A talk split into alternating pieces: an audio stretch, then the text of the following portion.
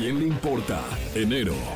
En enero, Marta Higareda reveló en su podcast en YouTube De Todo un Mucho que un día estaba comiendo con una amiga en un restaurante en Houston cuando de repente entró al lugar la mismísima Verónica Castro. El restaurante estaba completamente vacío y de repente le dice a la amiga: Martita, ahí está Verónica Castro, tú que eres famosa, entre famosas se conocen, preséntamela. Aprovechando, ¿no? Sí, Marta sabía quién era, pero no la conocía en persona. Ya entrando en confianza, Vero las invitó a sentarse en su mesa y Marta dijo: Verónica se estaba comiendo un pesto al aderezo, entonces se le atoró un perejil en el diente. Verónica Castro es preciosa y tiene una sonrisa hermosa, entonces nos contó: fíjate que estaba en el elefante y total que me caí, me di un ranazo hacia atrás, me tuvieron que operar y me abrieron el cuello. Nos contó todo lo de su operación y de repente se le empieza a escurrir de la cabeza unas gotas rojas. ¿Cómo? Era porque se acababa de pintar el cabello, no piensen mal, ¿ok? Ay, hacía calor y se le estaba escurriendo el tinte. Era la tormenta perfecta para Verónica Castro. Perejil en el diente y escurriéndose las gotas de tinte de la frente. O sea, qué mal, dos por uno. ¿Y luego? Finalmente, Marta no se atrevió a decirle lo que estaba pasando, pues Verónica estaba muy sensible con el tema de su cirugía, tanto que estaba en la plática y hasta las lágrimas llegó. Pobrecita, se puso intensa. Ajá. Imagínate, se le corrió el, el rímel, estaba ca cayéndosele el, el, la, tinte. el tinte y... Y luego el perejil en el diente. Ay, todo, el todo. Ahora sí que todo el kit completo. Y Marta Higareda así como, ay, ¿cómo te digo? Lo bueno que es Verónica Castro, ¿verdad? Sí, se vale. Y bueno, con perejil en el diente o no, Vero es una mujer hermosa. Se le escurría el tinte, pues hacía calor. Anécdotas de la vida que a quién le importa. ¿A quién le importa? Febrero. En febrero nos enteramos que Héctor Ugarte, vocalista de Mercurio, corrió de su casa a su novio. ¡Ay, güey! Por pasarse de celoso y posesivo. Su relación se volvió tan tóxica que casi llegaron a los golpes.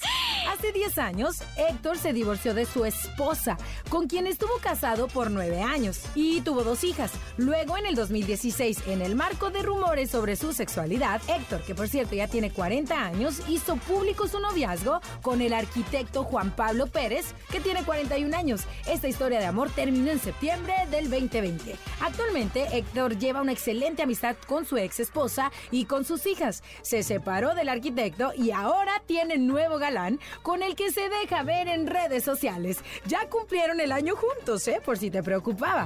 Al final, Héctor es un cantante. Lo que más debería importarnos es su música, ¿verdad? Ya los detalles de su vida privada, lo que hace, con quién está, eso, ¿a quién le importa? ¿A quién le importa? Marzo. En marzo, Eduardo Yáñez reveló su secreto para lucir tan joven a sus sesenta y un años. Utiliza productos de belleza que contienen semen de ballena. ¿Qué? ¿Lo utilizaste, Lalo, o no? no? ¿No le hiciste caso? Mira, en ese entonces nos contó: el semen de ballena es lo mejor para la piel. Ahí dice en todas las cremas, esto contiene semen de ballena. Entonces voy a empezar a vender. Ja, ja, ja. Bueno, si no te gustó el chiste, no aclaró si su confesión se trataba de una broma o si hablaba en serio, pero al respecto dijo: me gusta el buen humor y se me ponen de pechito. Los periodistas que realmente me conocen saben que siempre me he llevado bien con ellos. Desafortunadamente, las personas con quienes he tenido alguna desavenencia ni siquiera los conozco. Es cuestión de respeto mutuo y yo debería ser más inteligente y mejor ignorarlos. En marzo, Eduardo anunció que regresaría a las telenovelas para protagonizar la nueva versión de Mirada de Mujer, donde hará pareja con Mayrin Villanueva. Al final se echó para atrás y el papel se lo quedó Alexis Ayala. La telenovela finalmente terminó llamándose Si nos dejan. O sea, todo cambió, ¿no? Y ahorita es al aire. Pero bueno, si el semen de ballena es lo que hace que Eduardo Yáñez tenga ese rostro de quinceañero, eso, ¿a quién le, le importa? ¿A quién le importa? Abril. En abril, Ignacio Peregrín, hermano de Belinda, se lanzó como candidato a diputado federal de la Ciudad de México por el Distrito quince, perteneciente a la alcaldía Benito Juárez de la coalición Juntos Haremos Historia, conformado por Morena, el Partido del Trabajo y el Partido Verde Ecologista de México. Pero, ¿quién es Nacho Peregrín? Nacho Peregrín tiene veinticuatro años, es un empresario propietario de La Chismosa, una cadena de bares ubicados en distintos puntos de la Ciudad de México e incluso tienen algunas sucursales en Estados Unidos. Cuenta con más de doscientos mil seguidores en Instagram, comenzó su carrera como funcionario público en el dos mil dieciocho en la Secretaría de Relaciones Exteriores, se desempeñó como coordinador de la Agencia Mexicana de Cooperación para el Desarrollo. Ok, muy interesante. Obviamente, Belinda apoyó al cien por ciento a su hermano en su campaña, pero el comentario que no se le escapó a los enterados fue que en el dos mil dieciocho Belinda mostró su apoyo público a la campaña de Andrés Manuel López Obrador, entonces candidato a la presidencia. Mm. Incluso formó parte del reducido staff que se subió al escenario en el cierre del Estadio Azteca. Las malas lenguas aseguraron que López Obrador le ordenó a Mario Delgado, que era presidente de Morena, que ayudara a Belinda con una diputación federal. ¿Qué? Pero como ella es nacida en España, esa postulación recayó en su hermano Nachito. ¡Ay, no más! Textualmente, las columnas de críticas de asuntos políticos dijeron: no tiene ni un minuto de antigüedad militando en la coalición Juntos Hacemos Historia, pero por ahí Belinda lo ayudó a pelear un distrito muy fifí. ¡Ay, güey! Oye, pues como no tiene influencia la Beli. Finalmente, Nachito obtuvo un poco más de cincuenta y un mil votos, cerca del veintidós por ciento de la votación de la demarcación, en la que perdió contra el aliancista Luis Alberto Mendoza. Uh. Bien podría intentar postularse nuevamente en las próximas elecciones, pero si no lo intenta de nuevo, ¿eso a quién le importa? ¿A quién le importa? Mayo. En mayo, la potente voz de Paquita la del Barrio se escuchaba en anuncios políticos en rancherías, pueblos y comunidades de Veracruz, donde buscaba ser elegida diputada local. ¿Qué? La mujer de setenta y cuatro años que le canta al desamor, a las traiciones, a las ratas de dos patas y a los hombres traidores, ofreció mini conciertos en busca del voto de los habitantes de la región de Misantla, una zona enclavada en la montaña. Bajo las siglas del partido Movimiento Ciudadano, Francisca Viveros, su nombre real, decidió entrar a la política para buscar un escaño en el Congreso de Veracruz, que buscaba renovar sus doscientas doce autoridades locales y treinta legisladores. Amo mi país, amo a Veracruz y quiero lo mejor para ustedes, decía constantemente Paquita en sus mítines, mientras la voz se le quebraba y soltaba el llanto, así al mero estilo de ella, ¿no? En su campaña electoral cantó en los escenarios improvisados ante docenas de seguidores de su región natal. Como en los grandes escenarios, cantó al desamor, a los hombres malos, se desahogó y lloró al lado de sus fanáticos y sus seguidores electorales, quienes acudían a verla en plazas públicas para tomarse fotos. El nombre de Paquita la del Barrio apareció en la boleta electoral de las elecciones intermedias del pasado seis de junio, junto al de otros seiscientos setenta y cinco candidatos que decidieron que sus apodos estuvieran al lado de sus nombres. Durante el proceso electoral en Veracruz hubo más de seiscientos candidatos